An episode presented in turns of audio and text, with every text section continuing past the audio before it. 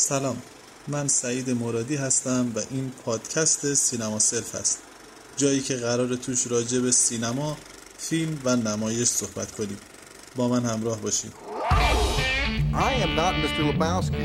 You're Mr. Lebowski. I'm the dude. So that's what you call me. talking to me. But who the hell else are you talking to? Talking to me? My father made him an offer he couldn't refuse. I'm funny how? I mean, funny like I'm a clown, I amuse you? What do you mean funny? Funny how? How am I funny? Why so serious?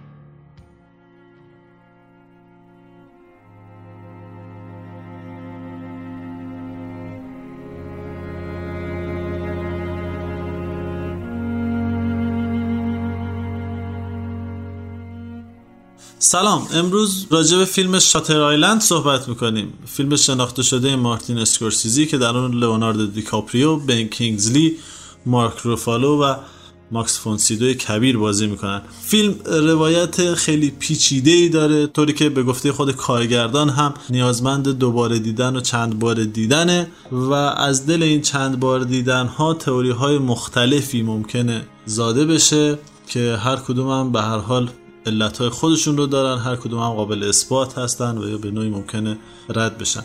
فیلم داستان کارگاهی هست که به یک جزیره خوانده میشه. در اون جزیره قراره که به جستجوی یک زندانی دیوانه بره. کسی که به شکل عجیبی غیبش زده و مسئولین اون جزیره که در واقع هم یک زندانه و هم یک بیمارستان مخصوص افراد روانی هست. به دنبال این هستن که بدونن اون چجوری فرار کرده.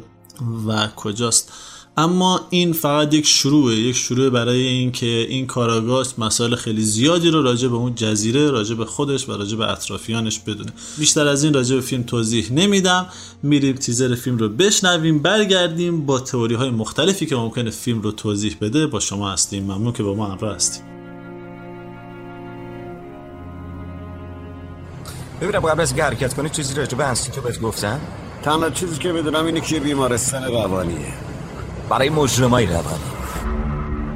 به جزیره شاتر خوش آمدین خب حالا لازمی که اسلحه هاتون رو تحویل بدین. آقای مکفرسون ما ما مارشال های ایالتی در حال انجام وظیفه هستیم و لازم آقایون شما با اسلحه از این دروازه نمی‌تونید رد بشید. اینجا تنها مرکز درمانی از این نوع در آمریکا حتی در دنیا. ما فقط خطرناکترین بیماران و آسیب دیده رو میپذیریم. اینا همشون جنایتکارای خشن هستن درست میگم؟ به مردم صدمه زدن. در بعضی موارد کشتنشون. تقریبا در همه موارد. بنابراین شخصا باید بگم دکتر گور پدر این زندگی آروم. این راشل سولاندو یه زمانی در 24 ساعت گذشته فرار کرد. در اتاق از بیرون قفل بود. انگار اون آب شده رفته. زمین آدمای زیادی راجع به اینجا می‌دونن ولی هیچ کس نمی‌خواد دربارش حرف بزنه. انگار که از یه چیزی میترسن. با تا الان حتی یه بارم حقیقت رو نشنیدیم جک یه بازیه. که یه موشی توی راه پرپیچ خم. چه این کارو باید کرد؟ بذار اون صورت لعنتی رو ببینم الان! تکون نخورین! تکون نخورین! فکر می‌کنم موافقی که وقتی یه هیولا می‌بینی باید چراشو بگیری. مصطفی فیلم شاتر آیلند از یه کارگردانیه که هم خودش خیلی سینما دوسته هم فیلماش خیلی جذاب هستن و اصلا یک جور شاید بشه گفت سینمای ناب هست. واسه همین فکر کنم گزینه خوبی باشه برای کسایی که هم می‌خوان سرگرم بشن هم می‌خوان یک چیز ارزشمند رو ببینن و یک جورایی ذهنشون مشغول رخدادها و اتفاقات توی فیلم بیفته. فکر کنم نکته بارز فیلم شاتر آیلند اون پیچش های داستانی متعددیه که توی فیلم هست. یعنی فیلم شروع میشه با داستان یک مارشالی که داره دنبال یک آدم روانی میگرده و ما خیلی درگیر این قضیه و این کیستان هستیم که چه اتفاقی افتاده واسه این آدم؟ این راشل سولاندو یه زمانی در 24 ساعت گذشته فرار کرد. دیشب بین ساعت ده و نیمه شب. ببینم شما اطراف گشتین. نگهبان تمام جزیره رو گشتن ولی هیچ ردی از اون پیدا نکردن. چیزی که ما رو بیشتر اذیت می‌کنه اینه که چطوری از اتاقش بیرون رفته. در اتاق از بیرون قفل بود و تنها پنجره اتاق هم نرده داره. انگار اون آب شده رفته توی زمین. اما توی وسط های داستان یهو متوجه میشیم که نه. این کارگاه داره میگه که من دنبال قاتل همسرم هستم و اصلا انگیزه من این بود که اومدم تا اینجا رو ببینم. وقتی این پرونده اومد اداره من شخصا و معکدن خواستمش می‌فهمی؟ چرا؟ اندرو لیدیس مسئول نگهداری ساختمانی بود که من و همسرم توش زندگی می‌کردیم. خب؟ اون آتیش سوزیم رو انداخته. اندرو لیدیس کبریت رو روشن کرد. که باعث آتیش سوزی و کشته شدن همسر من شد. چیز زیادی نمیگذره که یه تئوری دیگه مطرح میشه که مارشال میگه من در واقع از قبل می‌دونستم اینجا چه جای مخوفیه و چه کارهای عجیب غریبی توش انجام میدن و حالا قراره بیام راز مخوف اینجا رو کشف کنم. خب حالا چجوری میشه؟ از یه جزیره تو بستون با همه کشورها جنگید. با انجام آزمایش روی ذهن آدم ها حداقل من اینجوری فکر می‌کنم. این معلومه که اونا دارن اینجا روی آدم ها آزمایش می‌کنن. محض رضای خدا ما مثلا می‌خوایم جلوی همچین کارایی رو بگیریم. اون وقت حالا من فهمیدم که اینجا همین کارو می‌کنن. تو خاک خودمون. تو واقعا اومدی اینجا چیکار کنی تد مدرک پیدا می‌کنم و برمیگردم و قضیه اینجا رو برملا می‌کنم. همین. کم از اینجا وقایع عوض میشه. تا در نهایت می‌فهمیم که یعنی اینطور به ما گفته میشه که مارشال خودش یکی از اعضای روانی اینجا. بریم تو داستانی خلق کرد که توی اون قاتل نیستی بلکه یک قهرمانی. هنوز یه مارشال آمریکایی که به خاطر یه پرونده اومدی اشکلیف و یه توتر کشف کردی. بنابراین هر چیزی که ما به تو بگیم که کی هستی و چه کارایی کردی رو به عنوان دروغ تلقی می‌کنی اندرو. اسم من ادوارد دنیل من دو ساله که. دارم این داستان خیالی رو میشنوم. جزئیاتشم می‌دونم. بیمار 67 طوفان. راشل سولاندو همکار مفقود شده هوایی که هر شب می‌بینی. تو ممکنه تو داکا بوده باشی ولی نمی‌تونستی کسی رو به قتل رسونده باشی. ای کاش می‌تونستم بذارم تو دنیای خیالی خودت زندگی کنیم واقعا کاش می‌تونستم. داستان خیلی مسائل مختلفی رو مطرح می‌کنه راجع به اینکه توی اینجا داره چه اتفاقی میفته و اساسا کی داره راست میگه کی داره دروغ میگه. نظر تو راجع به این خطوط داستانی که توی این فیلم اتفاق میفته این پیچش های داستانی چیه؟ خب به درستی گفتی فیلم فیلم پیچیده ای هستش فیلمی هم نیست. یعنی همچنان مورد بحث و جدلی که کی راست می‌گفته کی دروغ می‌گفته حق با کدوم بر بوده. یکی از چیزایی که مطمئنا هر کسی فیلمو دیده متوجه شده و این به قرابت عجیبی خود فیلمم اضافه می‌کنه این رویاهایی که اتفاق میفته زمانی که شخصیت اصلی ما وارد جزیره میشه خب ما از اول باش همراه هستیم. مطمئنیم که این اومده آدم صحیح و سالمیه و اومده اینجا واقعا یک مارشال اومده قاتل فرد مفقود شده ای رو پیدا بکنه. هرچی بیشتر میگذره می‌بینیم که یه نشانه هایی یه شواهدی یه قرائنی هستش که محیط زیاد محیط عادی نیست. یک حالتی تو همه افرادی که اونجا حاضرن وجود داره. بعضیاشون زیادی عصبی هم بعضیاشون تنش دارن بعضیا هم تمایل به همکاری ندارن. خیلی از دیالوگ هایی که رد و بدل میشه از زمانی که شخصیت ما وارد اون محیط میشه اینکه یه سری آدمایی رو که انگار دیگه عقلشون کار نمی‌کنه. می‌بینیم که براش دست تکون میدن و نمی‌دونم انگار دید میشناسنش انگار دیدنش دعوتش می‌کنن به اینکه حرف نزن. رویاهای این آدم توی فیلم می‌بینه. رویاهایی که یه خورده واقعی ترن از اینکه ما بهشون بگیم رویا و البته رویاگونه ترن از اینکه بهشون بخوایم بگیم واقعیت. و هرچه توی فیلم جلوتر میریم تعداد اینا بیشتر میشه. اصلا مرز بین این رویا آره. و بیداری یک مقدار می‌خواد محو بشه. و برخلاف اون چیزی که ما عادت کردیم به طور عرفی توی فیلم ها برای رویا در نظر بگیریم که حتما یک دود و نمی‌دونم چیزهای عجیب غریبی اتفاق میفته و نشان میده که من رویا هستم داد می‌زنه. نه خیلی جاها رویاهاش اصلا از واقعیتی که انگار داره تجربه می‌کنه واقعی تر هستش. مثلا یک صحنه ای که در غار میگذره. حالا سراغش میریم بعدا توضیحات بیشتری میدیم.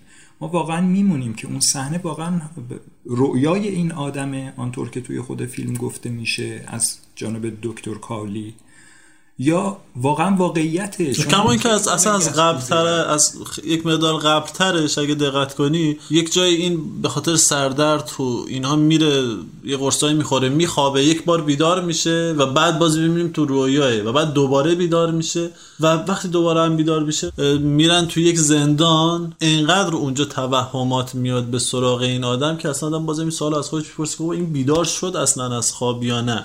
یعنی از اول فیلم ما این حالات خیلی مبهم و رویاگونگی رو داریم و اینا انگار مثلا توی بطن این حوادث حضور دارن و کم کم انگار دارن میان به سطح میان به سطح تا در نهایت انگار تمام زندگی و مثلا ذهن این آدم رو مشغول می‌کنن آره دقیقا. ببین بعد چیزی که اینجا جالبه اینه که اگر ما به حال به رویا باور داشته باشیم یعنی اصول رویا اختزا می‌کنه که خلاصه یه بکراندی از این آدم رو ما باید بدونیم یا تقریبا حدس بزنیم با توجه به قرائنی که فیلم توش هست. چیزایی که تقریبا می‌تونیم روش اجماع داشته باشیم چیه؟ ما بارها صحنه هایی از جنگ می‌بینیم. این آدم تو اواخر جنگ جهانی دوم زمانی که یک اردوگاه رو اشغال می‌کنند و بعد جنازه توی داکو. آره توی داکو. جنازه اسرا رو می‌بینه و بعد اون گروه افراد نازی رو که خل سلاح میشن اینا به رگبار میبندن. PTSD یا همون آسیب بعد از یک حادثه در ذهن این آدم میمونه روانش رو به شدت مشبش می‌کنه. این یک مسئله. مسئله دیگه ای هم که با تقریب خوبی می‌تونیم راجع بهش اتفاق نظر داشته باشیم راجع به جزئیاتش حالا میشه حرف زد از دیدگاه های مختلف. اینه که این آدم یک همسر داشته و احتمالا بچه یا بچه های هم داشته و همسر این آدم مرده. و اگر بچه هاش رو هم قبول بکنیم که بودن بچه ها هم, هم مردند. کشته شدن. یا کشته شدن در واقع. حالا سوال اینه که تو دوتا نظریه مختلفی که ما داریم انگار همین آدم آدم آسیب دیده ایه و هم محیط خیلی محیط شسته رفته و خیلی معتبری نیست. چقدر از این ماجرای دوم واقعیه و چقدرش ساخته ذهن خود اون آدمه در واقع یک مکانیزم دفاعی روانیه که برای فرار از احساس درد و رنج خودش بهش پناه برده و چه بخشیشو اون محیط داره بهش تلقین می‌کنه. در واقع ایده اون ماجرا رو داره توی ذهنش میکاره. برای چی اصلا باید محیط همچین کاری بکنه؟ یعنی افراد توی اون تیمارستان. توجه باید بکنیم که دوره فیلم دوره که علم با, با این شکل و شمایل خوبی که ما الان می‌شناسیم مطرح نبوده. دوره جنگ سرد بوده. دوره بوده که خیلی چیزها جاسوسی اطلاعات تجهیزات اینکه افراد رو بتونیم آدم خودمون بکنیم. ازشون از ذهنشون چیزی استخراج بکنیم یا تو کلشون چیزی رو به زور فرو بکنیم. در واقع یک جور ایجنت ساختن یا در حالت دیگه خیلی بعدش زامبی ساختن از آدم هستش. یک موجود انتحاری ساختن که در راستای هدف دولت باشه.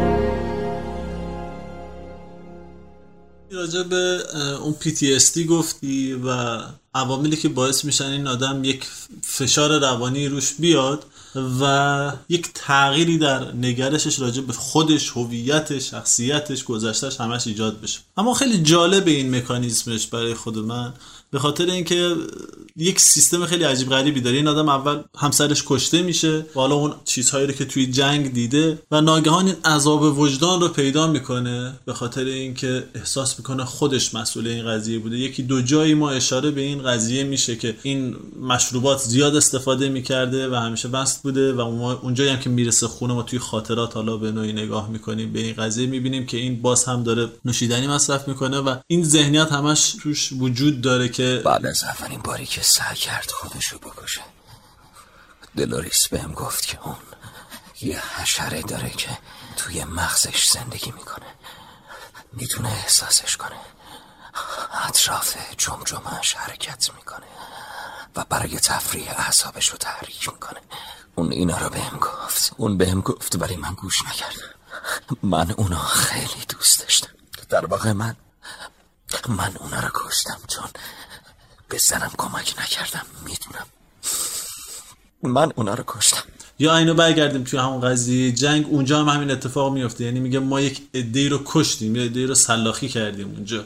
و حالا این گناهش انگار دنبالش. در واقع میگه این جنگ نبود سلاخی کردن. در واقع یک جور کشتار بود جنایت جنگی بود. اگر به این شکل به قضیه نگاه کنیم خیلی از اتفاقاتی که توی فیلم میفته همونطور که به یکی دو تا اشاره کردی معنای جالبتری پیدا می‌کنه. مثلا اگر یادت باشه توی اوایل کار دکتر کرالی در مورد اون راشل سولاندویی که فرار کرده از زندان و اینا به دنبالش اصلا یک توضیح خیلی جالبی میده. راشل هنوزم فکر می‌کنه بچه های زندان حتی فکر می‌کنه اینجا خونهش در یورکشایره داری شوخی می‌کنی؟ اون هرگز در طول این چهار سال باور نکردی که اینجا مؤسس است. اون خیال می‌کنه که ما مامور تحویل شیر فروش و پستچی هستیم. اون برای حفظ توهم زنده بودن بچه‌اش ساختار خیالی برای خودش ساخته و به همه ما در این دنیای خیالی نقشی برای بازی کردن داده. میگم بزرگترین مشکل آدم ها همین انکار هست. این اونا اگر این قضیه انکار کنار بزنن می‌تونن حقیقت خودشون رو درک بکنن. ولی وقتی اون راشل سولاندو فرزندان خودش رو کشته و نمی‌خواد اینو قبول بکنه به واسطه اون انکار هر چیزی رو ممکنه بپذیره. اینو ما جاهای دیگه هم می‌بینیم. یعنی یکی دو جای کوچولو هم می‌بینیم که اتفاقات زیاد با روال عادی مطابقت ندارن. مثلا یک جایی که اینا میان اسلحه‌شون رو تحویل بدن تدی خیلی راحت اسلحه‌اش تحویل میده چون خب به حال خودش یک آدم نظامی بود و اینها. ولی اون چاک وقتی می‌خواد اسلحه تحویل گیر می‌کنه به شلوارش کنه آبروبری می‌کنه اونجا. بعدها این به ذهن ما می‌رسه. احتمالاً این آدم خب پلیس نبود. این آدم کارگاه نبود و برای نمی‌دونسته چجوری اسلحه رو در بیاره. یا موقعی که به دنبال راشل سولاندوی فراری هستن تدی خیلی شاکی از اینکه چرا هیچکس دنبالش نمیگرده به شکل خوب. ببینم همه اون کسایی که قرار دنبالش بگن که نشسته که داره سنگ میندازه تو آب. دو نفر دارن با هم دیگه میخندن. و بعدها شاید این به ذهن ما برسه که خب اینا که در اینجا بعدها شاکی میشه اونجا که چجوری پزشک این آدم پزشک این آدم کی بوده؟ که در دکتر کالی میگه که پزشکش رفته مرخصی. میگه یعنی چه چجوری همچین چیزی ممکنه؟ و تو روایتی که می‌بینیم حداقل یکی از رویه های کار پزشک در واقع همون همکار خود تدی هستش. اون قسمتی که از بیمارا داره بازجویی می‌کنه و یکی از بیمارا ازش می‌خواد که دکتر شیهان رو که مسئوله یعنی روانشناس فرد مفقود شده است توضیح بده و توصیف بکنه ما دقیقا دوربین رو داریم و قیافه و کلا body language دوستش چاک رو که چجوری زیر چشمی داره نگاه می‌کنه و حواسش هست که اوضاع رو بپاد. همونجور که گفتی خیلی از جاها دکتر کاولی حرفهایی که می‌زنه انگار حرفاییه که می‌خواد یعنی حرفها یک جور حالت حکیمانه و کلمات قصاری هستش که انگار می‌خواد مثل یک جور پتک آگاهی بخش عمل بکنه. یک موردش رو گفتی اینکه در واقع برای اون آدم همه اینها مثل یک تئاتر میمونه. در واقع اگر حرفها رو برگردونیم در انتهای فیلم که فهمیدیم ماجرا از چه قراره به خود تدی می‌بینیم که اونها رو داره برای متوجه شدن این آدم می‌زنه. که در واقع اینها یک تئاتریه که برای تو ترتیب داره. یک حالت تئاتر درمانی آره. داره. یک حالت تئاتر درمانی داره تا تو بتونی با اون واقعیتی که اتفاق افتاده اونو به شکل قابل هضم تری تجربهش بکنی. از این جور نشونه ها توی فیلم تعدادش خیلی زیاده. مثل اونجایی که خود تدی میگه یه روز که من سر کار بودم آپارتمانم دچار آتیش سوزی شد. چهار نفر مردن. دود اونا رو کش. نه آتیش. مهم. مهم اینه. متاسفم. اندرو لیدیس مسئول نگهداری ساختمانی بود که من و همسرم توش زندگی می‌کردیم. اندرو لیدیس کبریت رو روشن کرد که باعث آتیش سوزی و کشته شدن همسر من شد. انگار نمی‌خواد به یاد بیاره که خب اون سه نفر دیگه دخترم بودن. همه اینا به شکل غیر مستقیم و کنایه‌وار دارن میگن که حقیقت ماجرا اینه که تدی دانیلز تدی دانیلز نیست و اسمش از اندرو لیدیس. چیزی هست که بین این چهار تا اسم مشترکه یعنی قانون چهارمت. اسامی حروف یکسانی دارن. ادوارد دانیلز دقیقا همون سیزده حرفی رو داره که اندرو لیدیس داره. درست مثل راشل سولاندو و دولوریس چانال. همگی ترکیب از یک تعداد حروفن. به طرق مختلف از طریق جابجایی حروف از طریق ساختن داستان از طریق پرداختن فانتزی برای تغییر هویت خودش. تغییر هویت و اینکه هویت رو تغییر میده تازه یک سناریو می‌سازه که حالا من برم اون فرد رو شکار بکنم. یعنی کسی که این بلا رو سر زن و بچه من آورده حالا من دنبال اون میگردم. این حس اینه که به هر حال اون حس نفرت از خود رو فرافکن می‌کنه به شکل یک شکارچی که دنبال شکارش میگرده که این بلا رو سر زندگیش یه هست. مسئولیت رو از رو گردن خودش بر میداره اما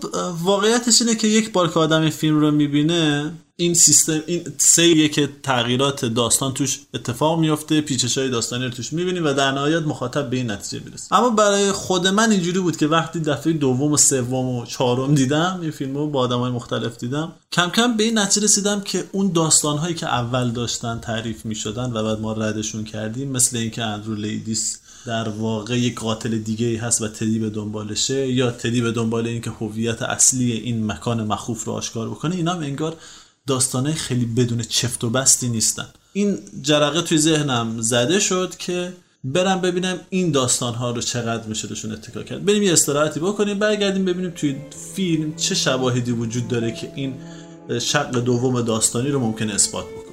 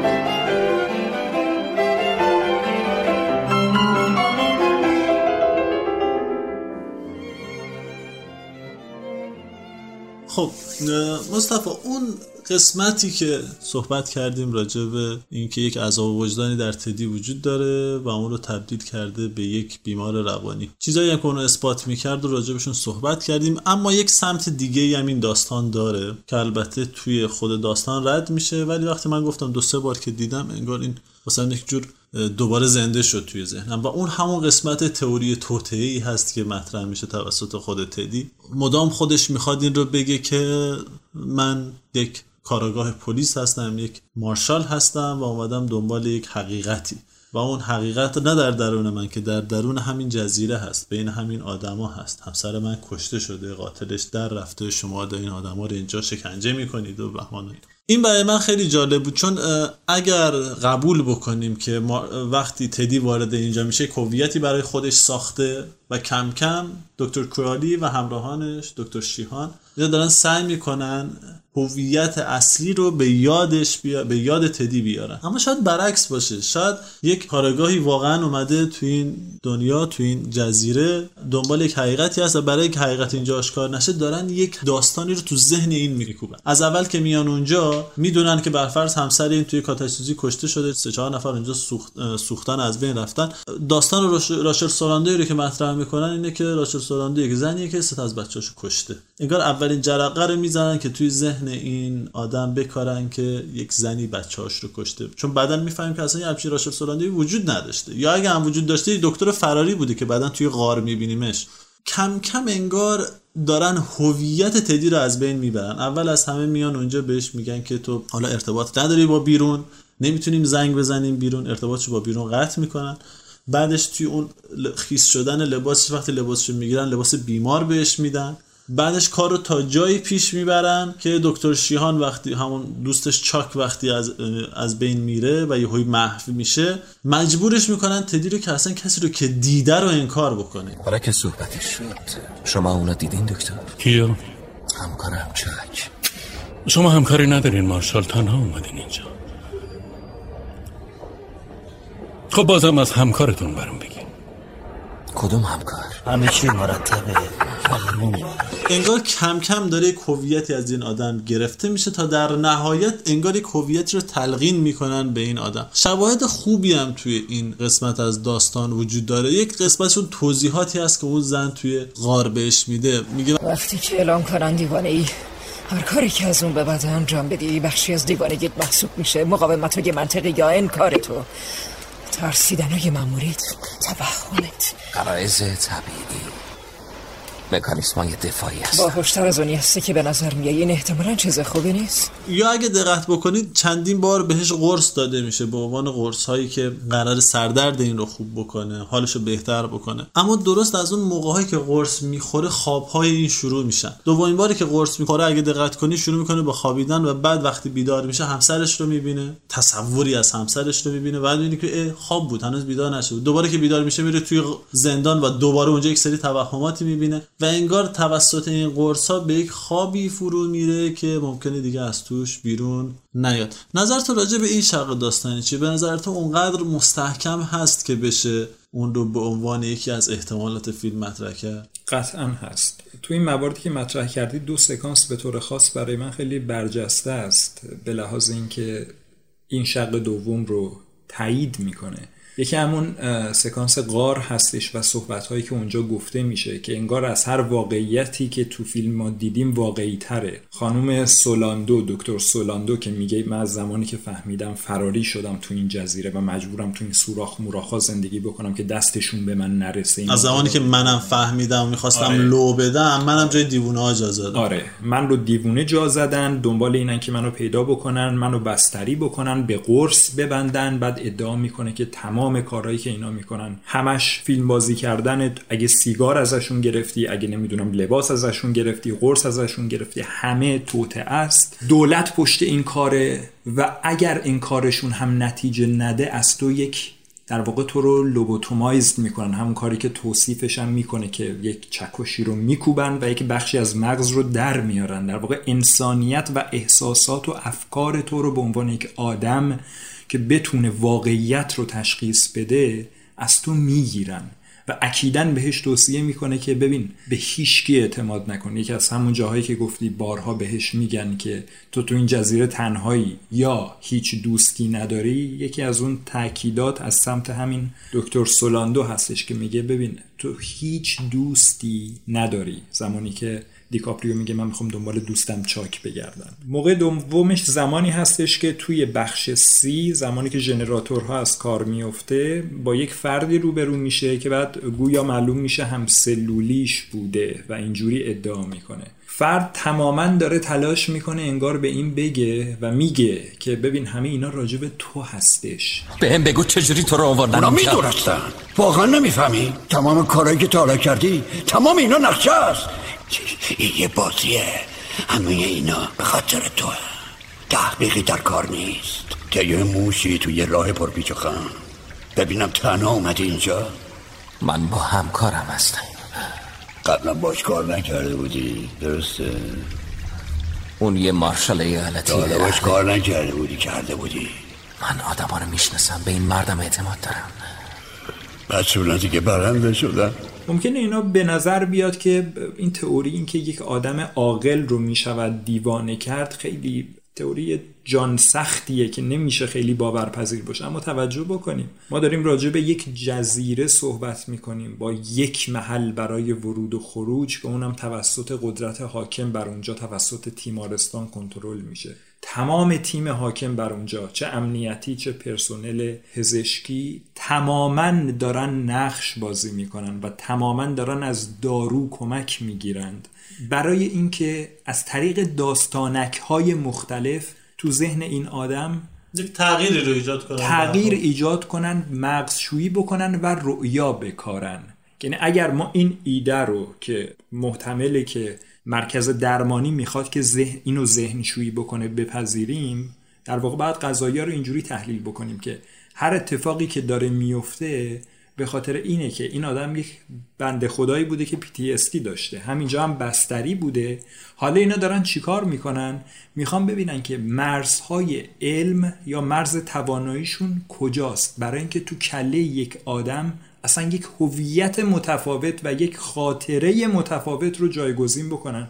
به طور خاص خاطره مر یعنی در واقع خاطره کشتن همسرش رو زمانی که میاد خونه و می‌بینه بچه هاش رو همسر به اصطلاح دیوانش کشتن در واقع این تئوری جدید داره همین کارو می‌کنه دیگه در نهایت ما محصولش رو توی اون تصویر آخر می‌بینیم که این آره. واقعا دیگه باور کرده که آره. یک همسری فقط- داشتن که آره. بچه‌هاشو فقط یه. یه چیز رو می‌خوام بگم حالا تو اون قسمت آخرش که می‌بینیم رسما اون دیالوگی که موقعی که این وارد فانوس دریایی میشه از زبان دکتر کالی میشنوه همون چیزیه که در واقع توی همون چرا خیس هستی عزیزم همون رو با یه ذره تفاوت. یعنی عزیزم از اول به آخرش. صرفا منتقل میشه. همین. میشنویم. اما نکته جالب اینه که اگه به کل پروسه نگاه بکنیم یعنی غذایا رو با این دید نگاه بکنیم می‌بینیم که همون بیمار عجیب غریب 67 می که گم شده بود داد می‌گفت که اینا بچه خود بچه های خودش رو کشته و به این دلیل و اون دلیل از اون موقع داشتن بذرها رو توی ذهن این آدم میکاشتن.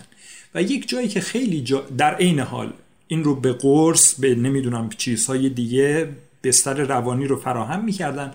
ما یه سکانس بسیار جالب داریم توی همون رویاهایی که اگه بشه اسمشو گذاشت اتفاق میفته جایی که این آدم سیگار رو لبش هست و وقایع روی یه دونه پلی بکی قرار می‌گیره انگار یعنی وقایع به جای اینکه جلو بره یه سیر جلو رونده داشته باشه یه سیر عقب رونده اصلا از توی همون. دود سیگار ما دود. سیگار به طور واضح از دود سیگار شروع میشه که دود سیگار داره برمیگرده داخل بعد اینو می‌بینیم که از دل یه دریاچه ای که اون موقع برای ما هنوز شناخته نشده چون آخر فیلم مشخص میشه که جریان دریاچه چیه یک یک جنازه ای رو انگار داره میاره بیرون. یعنی نوار رو دور قبل هستش. ببین این مسئله بسیار مهمه. چون یکی از قوی ترین قرائنی هستش که این دید رو تایید می‌کنه. در واقع خاطره تو ذهن این آدم در حال تکوین و شکلگیریه. عقب جلو میشه. این عقب جلو شدن خاطره ای که دارن سعی می‌کنن به عنوان واقعیت جاش بزنن در واقع مثل این میمونه که تو یک چیزی رو هی, هی شروع بکنی تکون ب... بعد یه رنگ مجدد بزنی بعد یه رنگ مجدد بزنی. انقدر این رو جابجا می‌کنی تا ذهن به عنوان یک قسمتی از واقعیتی که خودش تجربه کرده بپذیره. اصلا انگار داره یک چیزی ساخته میشه انگار آره. دارن یک تصویر رو می‌سازن توی ذهنش. ببین خودش حالا یه تئوری هست اما واسه من از این بابت جالب تره واسه این که خیلی از جملاتی که توی فیلم گفته میشه این تئوری رو ربطش میده به یک سری مسائل جامعه تر و بزرگتر. مثلا یک سری مسائل اجتماعی. بذار نمونه خیلی ابتداییش و اولیش فکر کنم اونجاییه که تدی وارد اتاق دکتر کرالی میشه. همین که توی اتاقش میاد یه سری عکسایی رو می‌بینی که به شدت روی عکس ها زوم میشه. مثل انگار که تصاویر ثبت میشه. انگار عکسایی رو می‌بینیم از آدمای مریضی که دارن روشون آزمایش می‌کنن مغزشون رو میترکنن نمی‌دونم توی آب میندازن و توضیحاتی هم که دکتر کرالی روی همین قضیه میده که آره اینا رو چه بدبختی اینا رو می‌خواستن مثلا کنترلشون بکنن. انگار که داره یک اشاره هایی به این قضیه می‌کنه که قرار چطوری یک همچین آدمی رو تدی رو بیارن و درمانش بکنن تازه اگر مریض باشه. من می‌خوام روی این جزئیات مقدار صحبت کنیم بریم یه استراحتی بکنیم برگردیم ببینیم این داستانی که انقدر کارگاهی و جنایی هست واقعا توی زیر متن خودش اشاره هایی داره به مسائل اجتماعی به مسائل تاریخی به خصوص تاریخ اروپا و آمریکای بعد از جنگ جهانی دوم یا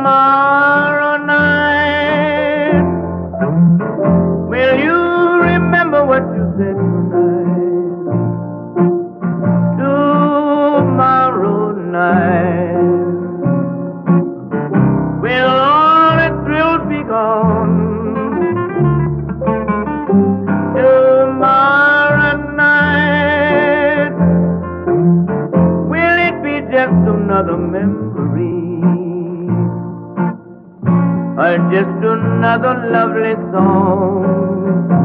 That's in my heart ببین سوال خیلی مهمیه. آیا واقعا این فیلم قصدش فقط یک ماجرای کارگاهی تعریف کردن یک فیلم معمایی یا نه؟ بتون پنهانی هم داره. بذار از چند تا از صحنه های مهم فیلم برای ورود به این بحث استفاده بکنم. اون صحنه که تو اشاره کردی که از تابلوها تابلوها به وضوح قاب گرفته میشه توی دوربین. بعد دکتر میگه که این روشی بود که در گذشته با بیمارا تا می‌کردن بعد میگه حالا شما با بیمارا چیکار می‌کنیم میگه ما بهشون غذا میدیم سعی می‌کنیم درمانشون کنیم. اگر موفق نشیم حداقل زندگی آرامی رو براشون فراهم کردیم. اواخر فیلم مجددا یک بار دیکا... آخرین باری که دیکاپریو قبل از فانوس دریای دکتر کارلی رو می‌بینه میگه که می‌دونی من اینجا چیز ارزشمندی ساختم که ممکنه درک درستی از اون در این زمان وجود نداشته باشه.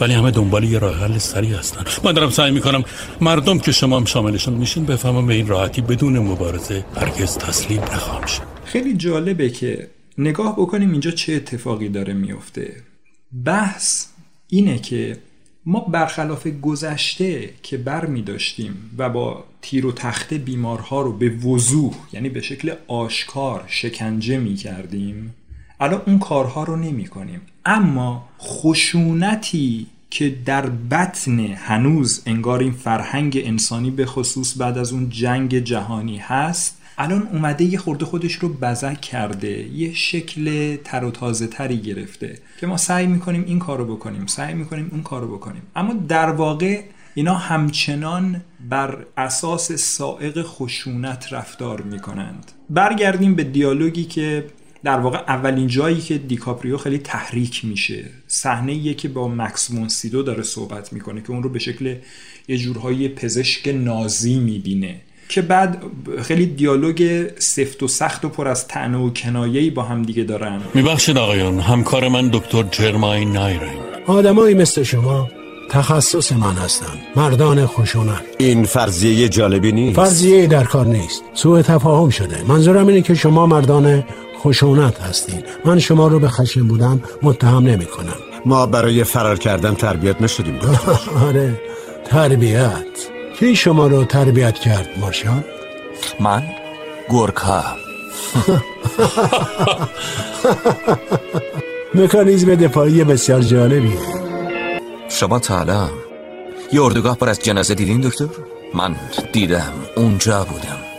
من برای کمک به اونا اونجا بودم. انگلیسی شما از گود عالی کامله. شما آلمانی هستین؟ مهاجرت قانونی جرمه مارشال؟ آه من نمی‌دونم شما بگین در نتیجه که این آدم رو تحریک بکنی عصبانیش بکنی یا بهش احساس عذاب وجدان بدی یا احساس لذت بدی یا احساس فقدان بدی باعث میشه اون چیزی که می‌خوای تو ذهن جا بندازی جا بندازی ذهنشو توی تنگنایی قرار میدن که جهده‌ای بشه. پایان فیلم زمانی که می‌خواد بره تو فانوس دریایی و دوباره مکس وونسیدو جلوشو می‌گیره بعد می‌خواد یواشکی آرام بخشی در بیاره و بهش تزریق بکنه. میگه که چی؟ چی؟ چی؟ چی کار می‌خوای بکنی؟ منو بکشی؟ آ مارشال. فکر می‌کنی حقت نیست؟ برای چی؟ چون تحریکت کردم معذرت می‌خوام. ولی چی تو رو عصبی نمی‌کنه؟ جر و بحث. حرف زدن نازی ها پس اینم هست. البته خاطرات رویاها. اشارش به اینه که این از زمان جنگ چقدر خشونتی که بر این آدم رفته روان این رو دچار یک نوع ترک خوردگی کرده که چیز اصلی هم که از توش دوباره مجددا زاده میشه باز خشونته. یه جورایی نهادینه شده نهادینه شده و خودش رو داره باز تولید می‌کنه. برگردیم به یه سکانس خیلی معروف سکانس خیلی واضح دیگه در این رابطه که این سوار جیپ واردن میشه که با هم دیگه دارن میان توی مسیر صحبت می‌کنن. خداوند عاشق خشونته جنگ رو میندازیم قربانی میسوزونیم قتل غارت می‌کنیم و به برادرمون رحم نمی‌کنیم. چرا؟ چون خداوند به همون خشونت داده تا به افتخارش ازش استفاده کنیم. فکر می‌کردم خدا به همون آرامش روح داده. هیچ آرامش روحی خالصتر از آرامش این طوفان نیست. آرامش روحی وجود نداره. فقط این مسئله است که خشونت من می‌تونه بر مال تو غلبه کنه. من خشن نیست چرا هستی؟ به همون خشنی هستی که باید باشی. من اینو می‌دونم چون خودم من به موقعش خشن میشم. اگه قیدهای جامعه برداشته می‌شدن و من تنها مانع بین تو و قصات بودم به راحتی با سنگ منو میکشتی و قصاتو میخوردی. تو منو نمی‌شناسی. آه چرا می‌شناسم؟ نه تو منو خوب هم میشناسمت. ما قرن هاست که هم دیگه رو می‌شناسیم. اگه الان می‌خواستم دندونامو تو چشمات فرو کنم می‌تونستی پیش از اینکه کورت کنم جلامو بگیری؟ سعیمو می‌کردم. به این میگن روحیه. هم اصلا نوع لباس اون جیپ اون ش... ش- چی میگن اون شکل و شمایل همه اون چیزها دقیقا داره تئوریزه می‌کنه به جهت مثبتش. اینکه این این خشونت پذیرفتنیه هیچ اشکالی نداره. حالا نگاه بکنیم که توی خود فیلم داره چه چه بلایی سر این آدم میاد؟ ما دکتر کالی رو داریم که در بهترین شرایط بگیم اگر این آدم می‌خواد که دیکاپریو رو رام هم بکنه برای گرفتن کردیت هستش برای خودش که خب من آدمی بودم که تونستم ایده کاشتن یک واقعیت خیالی توی ذهن رو برای اولین بار در واقع اعتبارش به من می‌رسه. من تونستم این کار رو انجام بدم. ولی از طرفی اگر این کار هم انجام نشد همونطور که تو فیلم انجام نمیشه به هر حال اون فانوس دریایی اونجا هست با چکش و میخ و اینا در خدمتتون هستیم. شما رو لوبوتومی لوبوتومی روتون انجام میشه. یعنی چی؟ یعنی یه بخشی از مغزتون خارج میشه. شما رو از انسانیتتون توهی می‌کنیم. حالا جالب اینه. ببین این خشونتی که توی فیلم همونجور که گفتی انگار داره تئوریزه میشه یک جوری برای این آدم. حالا از هر شقش بگیریم یک معنایی پیدا می‌کنه. اگه از اون شق اول بگیریم دارن میگن که خشونتت رو بپذیر تا بتونی اون واقعیتی رو که انکارش می‌کنی بپذیری. اگه شق دومش نگاه بکنیم دارن خشونت رو تو کله این آدم می‌کنن برای اینکه این رو به اون چیزی که می‌خواهند تبدیل بکنن. بیم از این قضیه اگه بهش نگاه کنیم اینکه تدی یک خشونتی رو انجام داده و به یک خشونتی در ذات خودش پی برده. به واسطه چی؟ به واسطه اون اتفاقی که توی جنگ جهانی افتاده و که دی رو کشتن. پی برده به عنوان یک انسان مدرن که انسان چقدر می‌تونه خشن باشه. حالا این آدم اومده توی دنیا و می‌خواد به یک آقا من خشن هستم و می‌خوام این خشونت رو فراموش کنم بذارم کنار. اما واردن و کرالی به عنوان عنصر نظامی و عنصر در واقع حاکمیت نماد هم هم تمثیل جامعه که گفتی خیلی تمثیل خوبی بود. اگه میشه واقعا جزیره رو اونجوری دید. دوتا ستون مثلا جامعه حالا سیستم نظامی اون سیستم پزشکی اینا دارن تلاش می‌کنن تا این آدم و از اون حالت غیر خشونت خودش بیارن دوباره بهش یادآوری کنن که تو موجود خشنی هستی و باید خشن بودن رو بپذیری و تا موقعی که خشونت رو هم داری ما باید مبارزه می‌کنیم. می‌خوان دوباره اینو برگردونن به اون دنیای خشنی که انسان اشاره داره. می‌کنم در تایید همین صحبت ها به جمله که کالی میگه. اینکه گفتی دو تا در واقع ستون انگار ما داریم. اول کار دیکاپریو ازش می‌پرسه کار شما اینجا چیه؟ میگه یک جور امتزاج علوم پزشکی با اخلاقیات. حالا سوال اینجاست که اخلاقیات به چه معناست؟ اینجا تو این جامعه انگار اون خشونت به یک قدرت حاکمی تبدیل شده که چیکار می‌کنه؟ بقیه نهادها بقیه افراد یعنی همین که به عنوان قدرت حاکم خودش رو تثبیت کرد دارای نهادها و بازوها و زیرشاخه های مختلفی میشه. همه افراد تو جایگاه هایی قرار می‌گیرن و بهشون لیبل هایی زده میشه. و افرادی هم داریم که انگار بهش میگیم مثلا قشر آدم های معمولی که باید پیروی بکنند. این آدم های پیروی کننده یعنی آدم های معمولی باید به انقیاد قانون در بیان. قانونی که میگیم خمیر مایش خشونت. یا اینها خودشون میپذیرن یا مثل بچه آدم رام میشن و آروم میشن و هر چیزی در واقع اون چیزی رو که قدرت حاکم می‌خواد از واقعیت بهش نشون بده اون رو به عنوان واقعیت میپذیرن بدون چون و چرا. همونطور که آخر فیلم بعد از همه اتفاقاتی که میفته اینا دیکاپریو رو مجبور می‌کنن که بگو مثلا تو کی هستی چیکار کردی؟ چون با صدای تو احتیاج هست که ضبط بشه. یعنی در واقع یک جور اعتراف نامه برای اینکه من واقعیت شما رو پذیرفتم. من من هم بخشی از همین دنیام. من این دنیا رو به رسمیت می‌شناسم. یا اگر این کار رو با زبان خوش انجام نمیدی خلاصه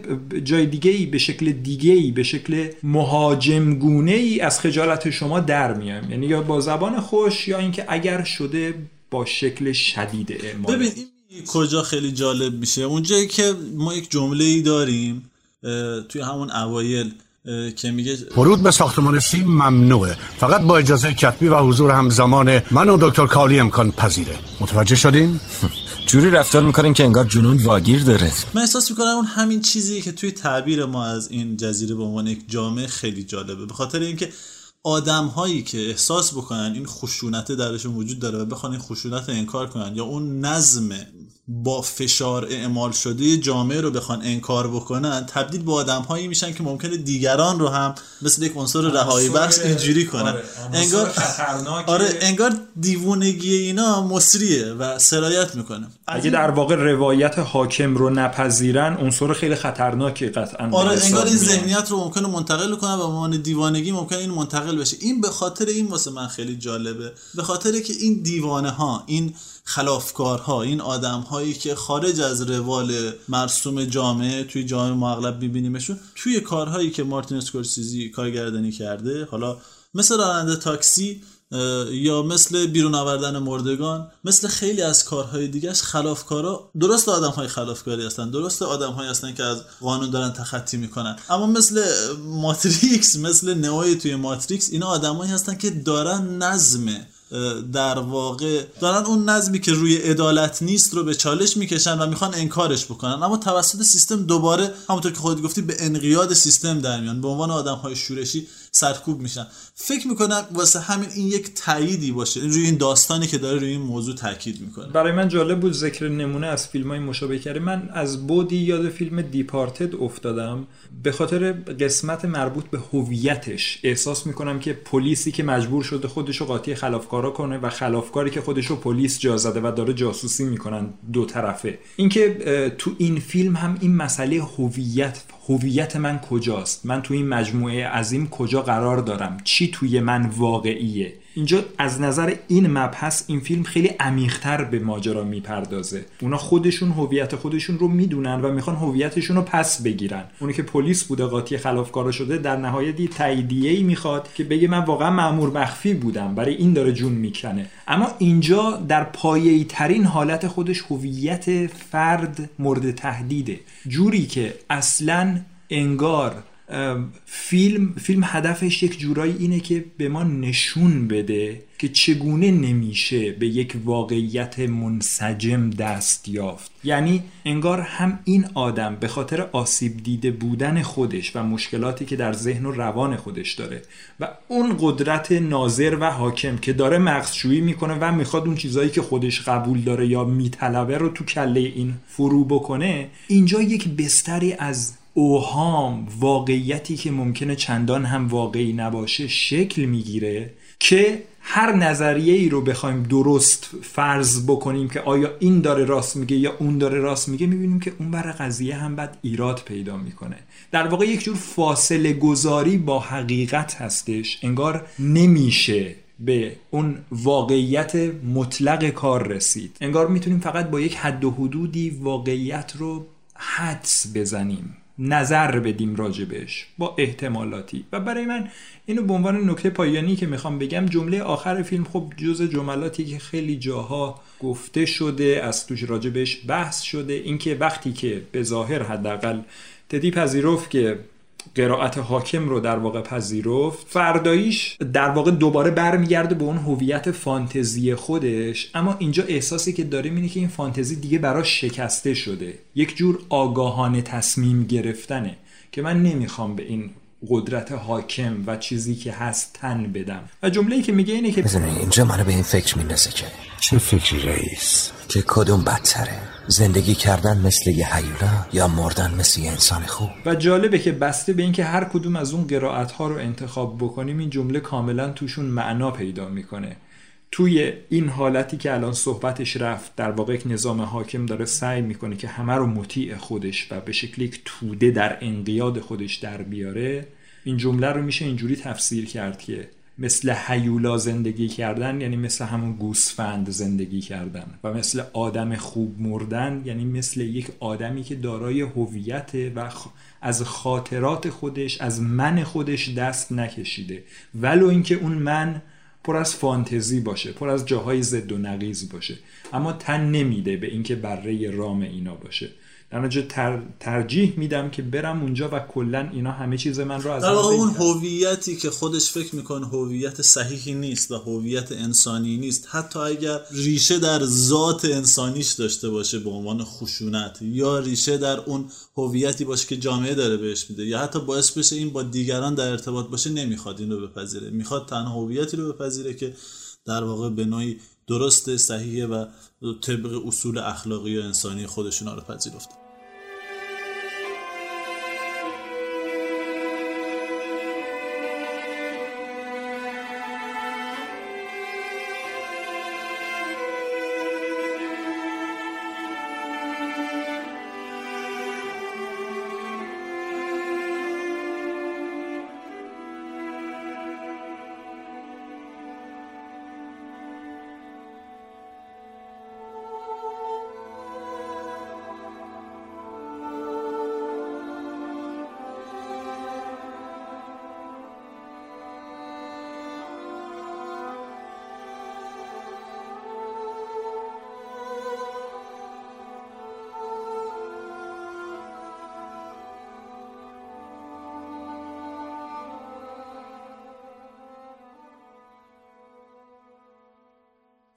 مسئله هویت زدایی خیلی مسئله دردناکیه. ما وقتی حالا فیلم رو فرد می‌بینه بعد برمیگرده به نکات و اشاره های فیلم توجه می‌کنیم اول فیلم زمان ورود به این جزیره تابلویی هست که نوشته ما را به یاد بیاورید. ما هم زندگی کردیم عشق ورزیدیم و خندیدیم. یعنی انگار یک جوری می‌خوام بگن که ما هم وجود داشتیم. ما هم منی داشتیم. ما هم زندگی رو تجربه کردیم. دقیقا کاری که نظام حاکم بر اون جزیره می‌خواد افراد رو از ازش محروم بکنه. یعنی انگار افراد با چنگ و دندون اصرار دارن که آخرین ذرات وجودشون رو حک بکنن که آقا یه منی هم بوده. اینجوری نبوده که ما بی هویت بشیم. اما در نهایت فکر می‌کنم اون چیزی که بشه راجع به فیلم Shutter Island گفت هرچند در ظاهر امر به نظر نیاد ولی واسه من دنباله فیلمسازی مارتین اسکورسیزی هست در طی سالهایی که داشته. همونطوری که جایی توی کار هم اشاره کردیم توی صحبتامون من فکر کنم چیزی که توی راننده تاکسی مارتین اسکورسیزی خوب پرداخته بود قضیه رو و توی بیرون آوردن مردگان دوباره برینگی داده دوباره این رو راجبش صحبت کرده بود. فکر کنم اینجا یک شمایل قرن جدید رو داده به این داستان هرچند توی یک فضای بعد از جنگ جهانی میگذره. و از این بابت فکر کنم با اون دوتا داستان خیلی ارتباط داره. از این بررسی یک شخصیت تک افتادگی یک شخصیت تنهاییش این تلاشش برای شناخت خودش تلاشش برای یک نوع رستگاری اونم از نوع و سیستمی که خودش میپسند و می‌خواد. اما برای پایان کار فکر کنم بهتر باشه یک سوالی رو مطرح بکنیم. من دوستان رو ارجاع میدم به اون جایی که دارن از دو تا از زندانیا دیوانگان اون جزیره بازجویی مصاحبه می‌کنن. و اونجا یک خانمی هست که یک لیوان آب می‌خواد یک لحظه میگه به من یک لیوان آب بدید. وقتی داره لیوان آب می‌خوره هیچی توی دستش نیست و انگار داره یک کار نمایشی رو انجام میده. و بعد دقیقا توی شات بعدی می‌بینیم که نه لیوان توی دستش بوده. متا توی سکانس قبلی ما نمی‌دیدیم. با توجه به اینکه سکانس قبلی از دید تدی گرفته شده یعنی point of تدی هست و با توجه به اینکه در رؤیا هم بازم این کار تکرار میشه یعنی یک جایی تدی همسرش رو می‌بینه همسرش یک بطری مشروب دستشه و وقتی سکانس عوض میشه و از دید تدی داریم همسرش رو می‌بینیم دستش خالیه توی هوا هیچ چیزی توی دستش نیست. می‌خوام این سوال واسه ما مطرح بشه که اساسا چرا آب محو میشه گاهی اوقات و چرا دوباره دیده میشه؟ چون اگه دقت کنیم آب توی خیلی جاهای فیلم هست. همون اول که جزیره رو آب فرا گرفته تا جایی که جزیره داره هی سیل میاد و بارون میاد ولی بعد وقتی که حال تدی خوب میشه ببینیم مثلا بارون سیلی در کار نبوده. و در نقطه مقابلش آتیش. آتیشی که توی خاطرات تدی به عنوان چیزی که همسرش رو کشته ازش یاد میشه و بعد وقتی توی رؤیا ما در واقع اون شخصیت اندرو لیدیسی که صورتش یک بخیه بزرگی خورده و یک چشش یک رنگ دیگه است. اونجا اونو در در واقع در اطرافش کامل آتش فرا گرفته اون رو می‌بینیم یا توی سکانسی که توی غار هست بازم می‌بینیم آتیش اونجا هست یا توی اون زندان بخش سی بازم می‌بینیم که شعله کبریت هست که داره توش مدام با کبریت باید روشن بکنه و اینکه برای منحرف کردن حواس نیروی نظامی جزیره ماشین دکتر رو خودش آتیش می‌زنه. در آره. واقع آتش افروزی که به اون لیدیه همیشه نسبت میده خودش میشه. تازه اونم با چی؟ با کراواتی که خیلی براش خاطره کراواتی هست خانمش در می‌خواستم فقط این سوال مطرح بشه که این آب این آتش که این همه در فیلم تکرار میشه چه جایگاه ویژه‌ای توی ذهن تدی داره و در واقع نماد چه عناصری در ذهن و روان اون هست؟ این فکر کنم نکته جالبی باشه برای فکر. بسیار خب خیلی متشکرم مصطفی. خدا خیلی لذت بردم از این صحبتایی که داشتی با ما. و امیدوارم که شنوندهای ما هم لذت برده باشن از این فیلمی که واقعا لذت بخشه. و همیشه ذهن آدم رو به کار میندازه که راجع به چیزهای بیشتری از توش فکر بکنه. امیدوارم توی برنامه های بعدی هم با ما همراه باشین موفق و پیروز باشین.